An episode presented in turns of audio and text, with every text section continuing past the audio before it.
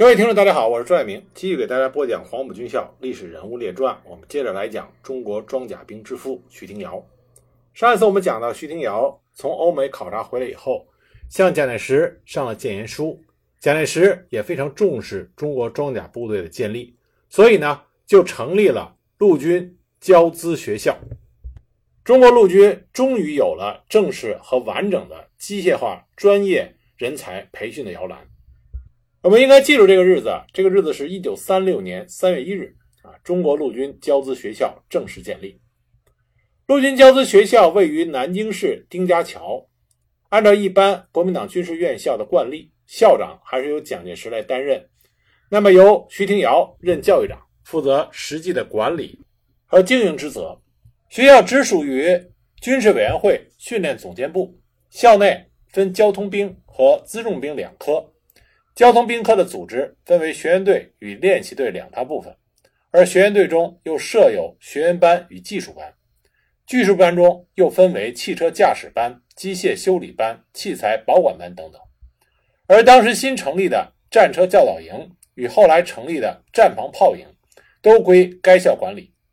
该校对于装甲兵人才培养的重点在于战车战术学员班，首期学员队队长为李承恩。但很快，徐廷瑶就任命他所欣赏的杜聿明来担任队长。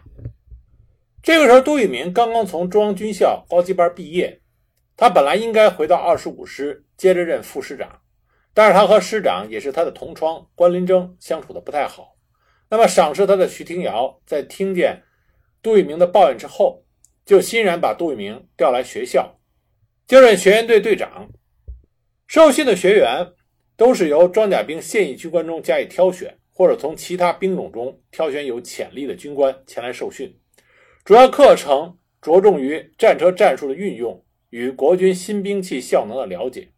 而对于非装甲兵的军官前来受训的人，是着重在战车防御研究以及步炮兵与装甲兵如何有效的协同作战上。除了之前在华服务的德籍军事顾问作为主要负责教授的教官以外，还聘有英国籍的坦克兵教官担任教授工作，在装甲车的驾驶技术与射击要领方面，特别是装甲车在车身震动或者高速移动时的射击要领，对于每一位入学前并非是从装甲兵单位前来的学员，要先到战车营见习十日，必须对坦克及装甲车辆的构造与运动方式有一些基本的了解，在经过初步淘汰之后。方才可以进入该校接受各种正规的课程及训练。战车战术班是在一九三六年九月十四日开学的，训练到一九三七年一月二十七日结业。除了专业军官的养成教育之外，在这之后，教资学校也不断的开办了一些短期的训练班，以培育各种专业士官兵，如战车防御炮班、机踏车军事班、战车军事班。用以提升国军基层干部机械方面的学能素养，也为正在扩充中的装甲兵补充必要的人力。一九三七年三月，徐廷瑶又报准中央，在校内加设了交通与辎重两兵科的学生队及练习队。当时招生的对象是以中央军校第十、第十一期的毕业学生为主，也开始直接招收略有机械方面基础的民间青年。教资学校最初的训练地点是定于南京附近的方山，但是在校舍尚未完全竣工前，先于南京丁家桥的炮兵学校场地上上课，直到抗战爆发前为止。学生队总共招收了两期，而培育出来的学员大部分都加入了同时期不断扩编的陆军装甲兵中，对即将到来的抗日战争发挥了一定的作用，也为未来装甲兵用于抗战后期的再扩编奠定了坚实的基础。教资学校成立的时间是一九三六年。我们知道，一九三六年还发生了一件影响中国命运的大事，这就是西安事变。网上一些史料呢，给人一种感觉，好像徐廷瑶是在参加完西安事变之后才去的教资学校。实际上，这是一种错觉。徐廷瑶实际上归国以后，首先就被任命是教资学校的教育长。蒋介石对这所学校也是非常重视的。一九三六年十月，也就是西安事变之前。蒋介石曾经亲自去教资学校进行视察，并且召集全体的官员进行训话。他简讲的题目就是“复兴民族与抵御外侮”。在交资学校停留了两天之后，他直接赶赴了西安。西安事变爆发之后，人心惶惶，徐廷瑶召集了全校的官兵和各队的学员进行训话。他要求全校所有的师生和工作人员不要乱传谣言，不要听信谣言，不准外出，做好战斗准备，随时待命。在西安事变发生之后，南京方面军事的最高领导人是何应钦。何应钦对徐廷瑶非常的赏识，所以当时当他组建讨逆军东西两个集团军的时候，就任命徐廷瑶作为东路军前敌总指挥。徐廷瑶接到任命之后，迅速将交资学校的一批他的亲信军官组成了前敌总指挥部，然后徐廷瑶就率领着他的前敌总指挥部班子赶赴了潼关。但实际上，徐廷瑶。在指挥东路讨逆军的时候，他并没有和张杨部队发生过任何重大的武装冲突。徐廷瑶做的主要的军事部署就是命令冯钦哉部从东向西推进，给张杨施以压力。但我们都知道，冯钦哉本来就是杨虎城的手下，所以自然不可能和杨虎城真正的以死相拼。那么，西安事变和平解决之后，徐廷瑶就带着他的指挥班子。回到了交资学校，官复原职，所以并不是像一些史料里所讲的，蒋介石认为徐廷瑶防范张扬不利，让他撤职，派到军校去当教育长啊，这种说法是不对的。实际上，在西安事变之前，徐廷瑶已经是交资学校的教育长了。徐廷瑶将他的全部精力都投入到交资学校这座中国装甲兵。摇篮的建设上，而更为关键的是，在徐廷瑶的建议下，国民政府将之前购买的英国战车和重型摩托集中起来，在交资学校成立了中国第一个战车营。到一九三七年初，中国国民政府又向德国购买了十七辆一型战车和十二辆 SDKFZ 二二一型装甲车。既然有了装备，那么德国的顾问就建议中国效仿德国，组建以师为单位的装甲部队。但因为中国条件有限，无法组建装甲师，所以在一九三六年底，决定将战车营扩编为陆军装甲兵团，由杜聿明担任团长，负责统筹编程和装备采购工作。经过一番努力，装甲兵团于一九三七年五月十六日。在南京方山定陵寺正式成立。它毕竟是一个团，无法与德军的装甲师相比。但是这支部队已经具备了以战车为核心的多兵种协同作战之格局。相比于过去以步兵为主的单一兵种冲锋作战的方式，向前迈进了一大步。我们应该意识到，中国国民政府在装甲兵上的起步。实际上并没有晚太多。英军的装甲部队，也是后来的第一装甲师，实际上也是在1937年创立的，号称是世界上第四个装甲师。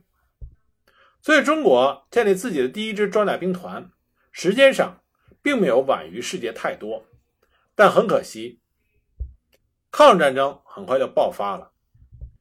那么，像装甲部队这样，对于装备、技术以及人才培养，都有极大依赖性的新兴兵种，在战争的这种大环境里边，要想发展起来，所面对的困难和挑战都远大于和平时期。守土卫国是军人的天职，但是战争对于军事人才的摧残也是极其残酷的。刚刚有所成就的装甲兵人才的培训，在战争面前显得如此的脆弱和不堪一击。淞沪会战刚爆发，杜聿明就率领第一、第二及第四战车连奔赴上海。八月十九日抵达战场之后，就参与了配合步兵第八十七师和第八十八师攻打日军重要据点的战斗。八月二十日，当维克斯战车出现在战场的时候，素来轻视中国军队的日军大吃一惊。在国军战车第一连的攻势下，日军很快被击溃。当时竟有高达二百多名的日本官兵居然逃窜的英租界，而被英军缴械。但是面对突如其来的中国装甲车，训练有素的日军马上就反应过来了，他们调来了反战车小组，集中火炮对战车营进行持续性的轰炸。而缺乏装甲作战经验的国军，有不少战车惨遭击毁。此战，国军装甲部队伤亡惨重。刚刚新婚两个月的战车第一连连长郑少瑜不幸中弹牺牲，指挥车也被日军作为战利品拖回阵地。负责在杨树浦一线作战的战车第二连也遭到日军以野防炮猛烈轰击，连长郑恒建壮烈殉国。战至九月二十二日。装甲兵团虽然取得击毁日军装甲车十七辆，但是一个月以来征战，装甲兵团已经损失了五分之三，不得不撤出了淞沪战场。在南京城沦陷的时候，杜聿明的装甲兵团主力已经撤退到湖南湘潭集结。由于在上海、南京之役中损失惨重，补充装甲装备成了装甲兵团的当务之急。但是当时中德之间的军事合作已经结束。中国原本向德国购买的一百五十辆一型战车以及其他新式装备的计划，也因为德国的拒绝而无疾而终。那么，国民政府就将目光移向主张以华制日的苏联。经过交涉，最终以以货易货的方式，从苏联换取了一批新的机械化装备。一九三八年一月，国民政府先后从苏联购入 T 二十六 B 战车八十二辆，并将这批苏式战车。与从意大利购入的 CV 三十三战车九十二辆、德国豪驱式装甲车十八辆等装甲设备一起运至湘潭。鉴于新购入的装甲战车加上原来装甲兵团的装备，部队的机械化力量已经大有改观。于是军政部下令以装甲兵团为基础，按照德国陆军装甲师的模式，将兵团扩编组建为第二百师。由军事委员会直接指挥。一九三八年一月十五日，国民革命军第二百师在湖南湘潭正式成立。杜聿明担任该师首任师长，邱清泉任副师长，廖耀湘任参谋长。下辖四个团中，第幺四九团和幺幺五零团为战车团，幺幺五二团为摩托化步兵团，炮兵第五十二团为战防炮团。国军第二百师是亚洲第一支以师为单位的机械化部队，同时也是世界上第五个装甲师。尽管第二百师的装甲力量与德英两国的装甲师比起来有着不小的差距，但它必定是中国军队拥有机械化师的开端。这对于中国近现代军事史具有划时代的意义。一九三八年春，徐州会战爆发，第二百师下辖的步兵第五十二团开赴山东第五战区作战。在台儿庄大战中，炮五十二团小试牛刀，以先进的新式火力对于日军的战车部队进行集中打击，先后击毁击伤日军装甲车战车三十余辆，战功卓著，极大的鼓舞了军民抗战的士气。徐州会战结束之后，炮五十二团归建。不久之后，日军第十四师团沿黄河西进，直扑兰丰。鉴于豫东危机，蒋介石于五月九日。下令第二百师编组突击队，迅速开赴兰丰阻敌。第二百师奉命组建的突击队以幺幺五零团第一营、第幺四九团第五连、特务营机枪排、工兵排以及搜索营一部组成，由副师长邱清泉兼任纵队司令。组成之后，迅速北上参战。战斗中，兰峰东面的友军在日军攻势下伤亡惨重，战事告急。邱清泉为了解友军之危。在未请示上级的情况下，擅自派出战车八辆前往援助。突击队的战车在参战当天就将日军击溃，难以抵挡装甲攻势的敌军纷纷的向东撤退。那国军的战车一路急追，取得了相当可观的战果。结果，在连续攻下七个村庄以后，第幺五零团在突入罗王寨的时候，遭遇到日军准备好的伏击。日军战防炮猛烈轰击，三辆宝贵的 T 二十六苏式坦克毁于敌手，令人痛惜。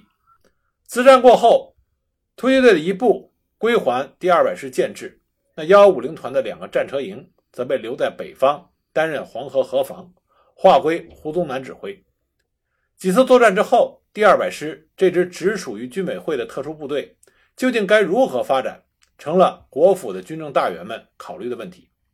第二百师作为国内第一支机械化部队，从组建起来就被寄予了厚望。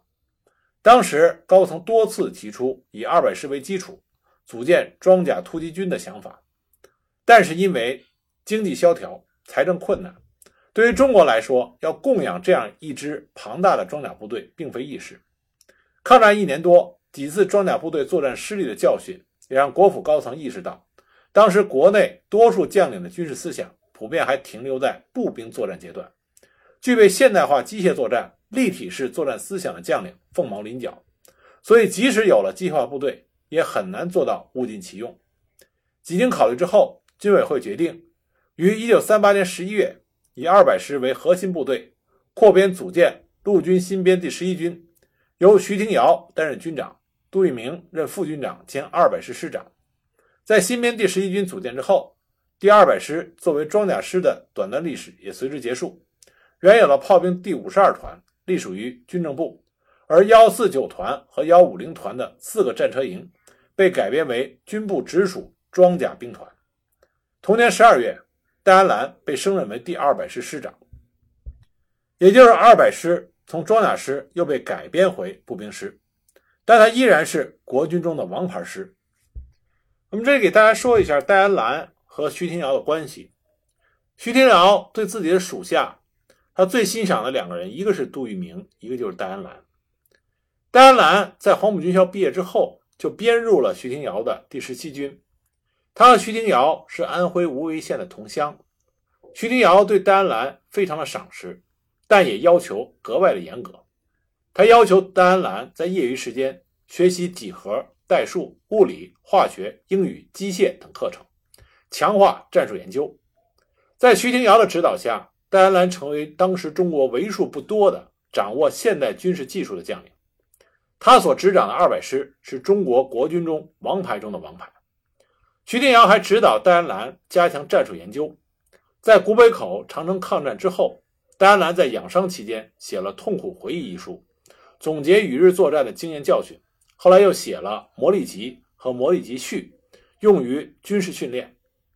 在徐廷瑶的培养下，戴安澜不断的进步。被誉为当代之标准青年将领，而为了报答徐廷瑶的知遇之恩，戴安澜也从来对自己严格要求，要求自己出类拔萃。我们后面会讲到桂南战役，桂南战役失败之后，徐廷瑶成了替罪羊，被蒋介石撤职降级。参加过桂南战役的戴安澜知道，那次战役的失败是国防部负责，而不应该归罪于徐廷瑶。昆仑关大战之后，被嘉奖的戴安澜被蒋介石亲自召见。他就想为徐廷瑶辩解，但可惜没有机会。徐廷瑶被降级之后，其他原来和徐廷瑶关系很好的人都远远的避之不及。但是戴安澜从来不是这样，他一直想为自己的老长官徐廷瑶找到出说话的机会，但其他人呢，却因为这件事情而疏远了戴安澜。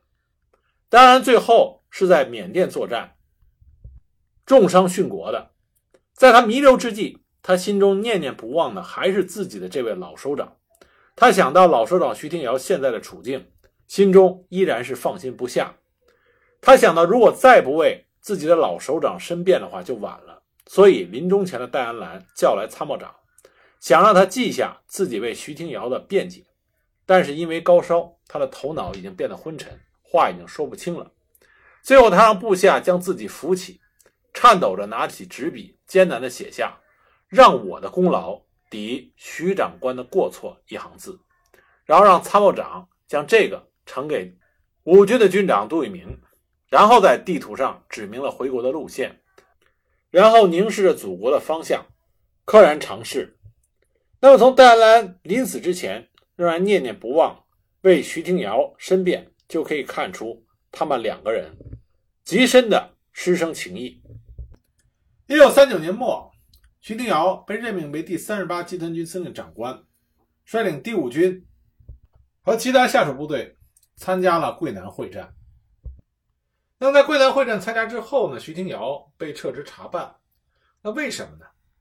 桂南会战一直是抗日战争初期国军打了几个会战之中，让人感觉到一头雾水的一次会战。为什么这么讲呢？因为在桂南会战中。有很多人津津乐道的国军大捷啊，就是昆仑关大捷。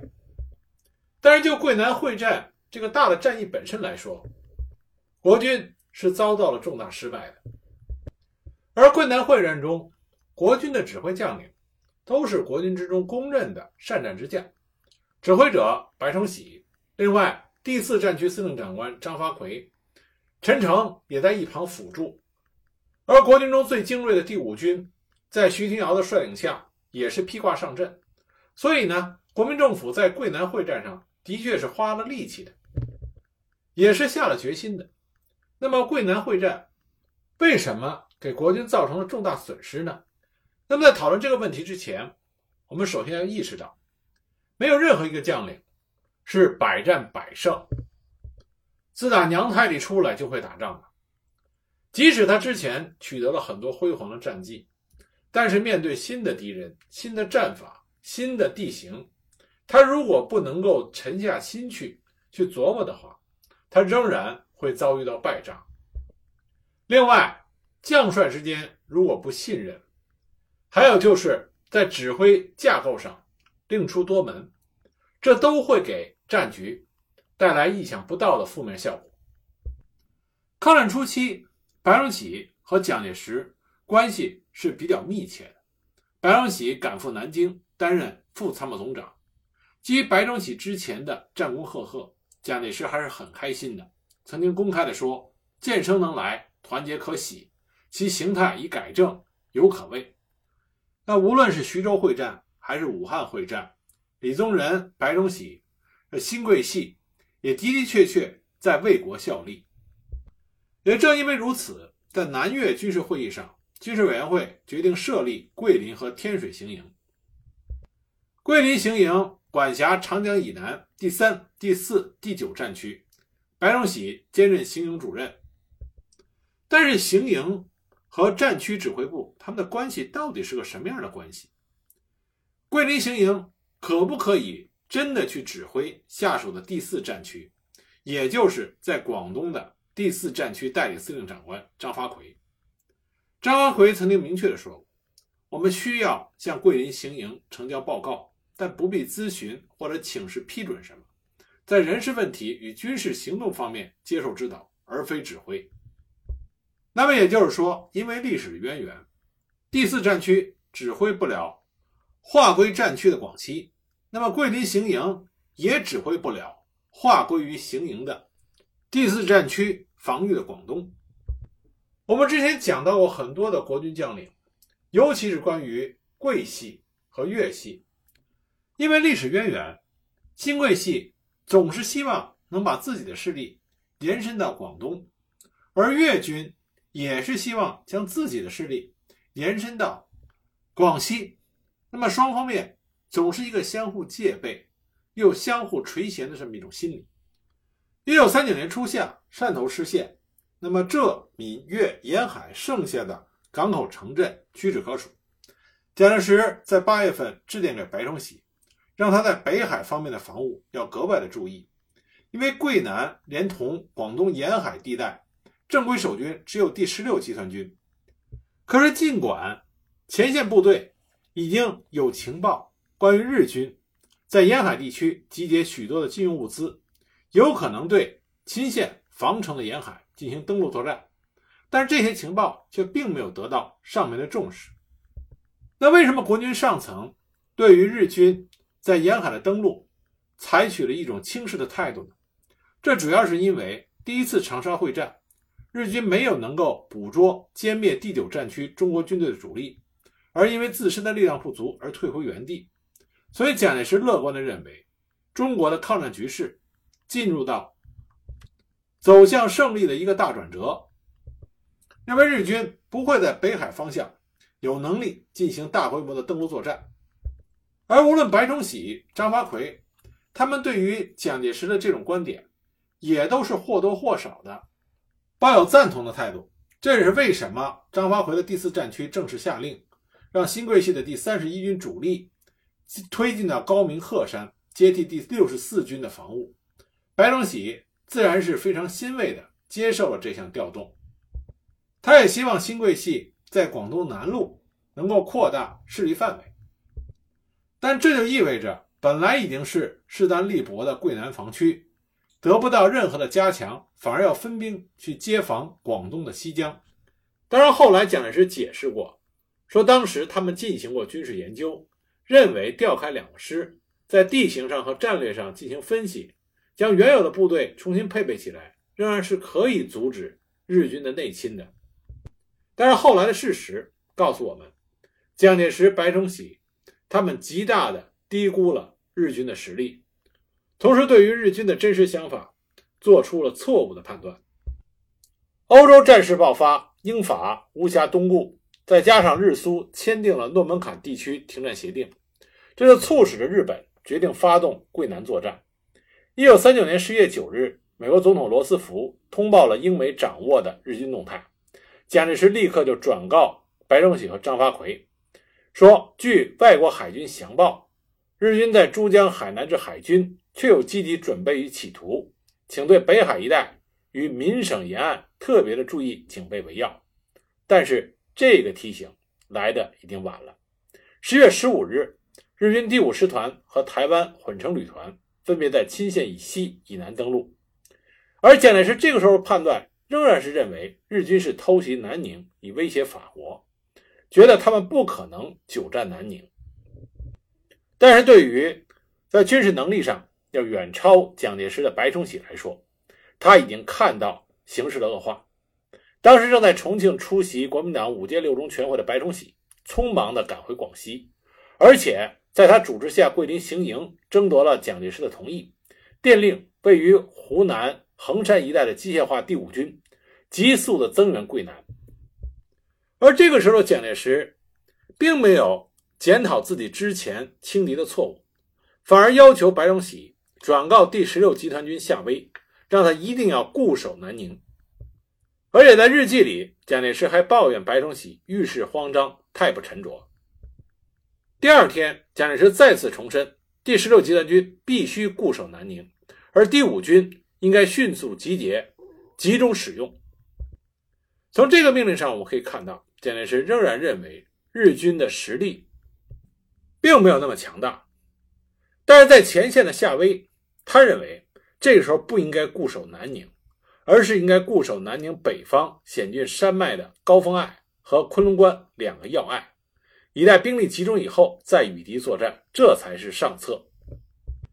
而白崇禧也意识到自己之前轻敌的错误，他曾经私底下告诉黄旭初说：“我方集中兵力需要三个星期以上，所以南宁估计守不住。”那么蒋介石的构想是好的。让桂军十六集团军守南宁，五军想办法捕捉战机，给日军以沉重打击。但事实是非常骨感的。桂军十六集团军在与迅速突进的日军交火之后，抵挡不住日军的进攻步伐。十一月二十四日，日军突入南宁市内。蒋介石当时写下了“桂军之脆弱，输出意外，令人神魂不安”，并且在日记中。对白崇禧多有抱怨，说南宁失陷乃在意中。但是白崇禧对于接到了死守南宁的命令，阳奉阴违，不战而退，从而导致五军遭受损失，认为白崇禧损人利己。但是白崇禧不是不想挡，是真的挡不住，因为之前无论是蒋介石还是白崇禧，他们对于敌情的判断都是有误的。蒋介石。不想让手中的精锐部队第五军白白的消耗在守城战上，那白崇禧呢是的的确确没有能力去守得住南宁，但是他们两个人谁也不愿意承认自己以前的错误，也不愿意将南宁失守的责任自己承担下来，相互之间推诿，这不仅给两个人稍微好转的关系上又砍上了一刀，而且也为后来。桂南会战中，将帅相互之间的不信任埋下了伏笔。那么战况下一步发展是什么样子呢？我们下一集再给大家继续讲。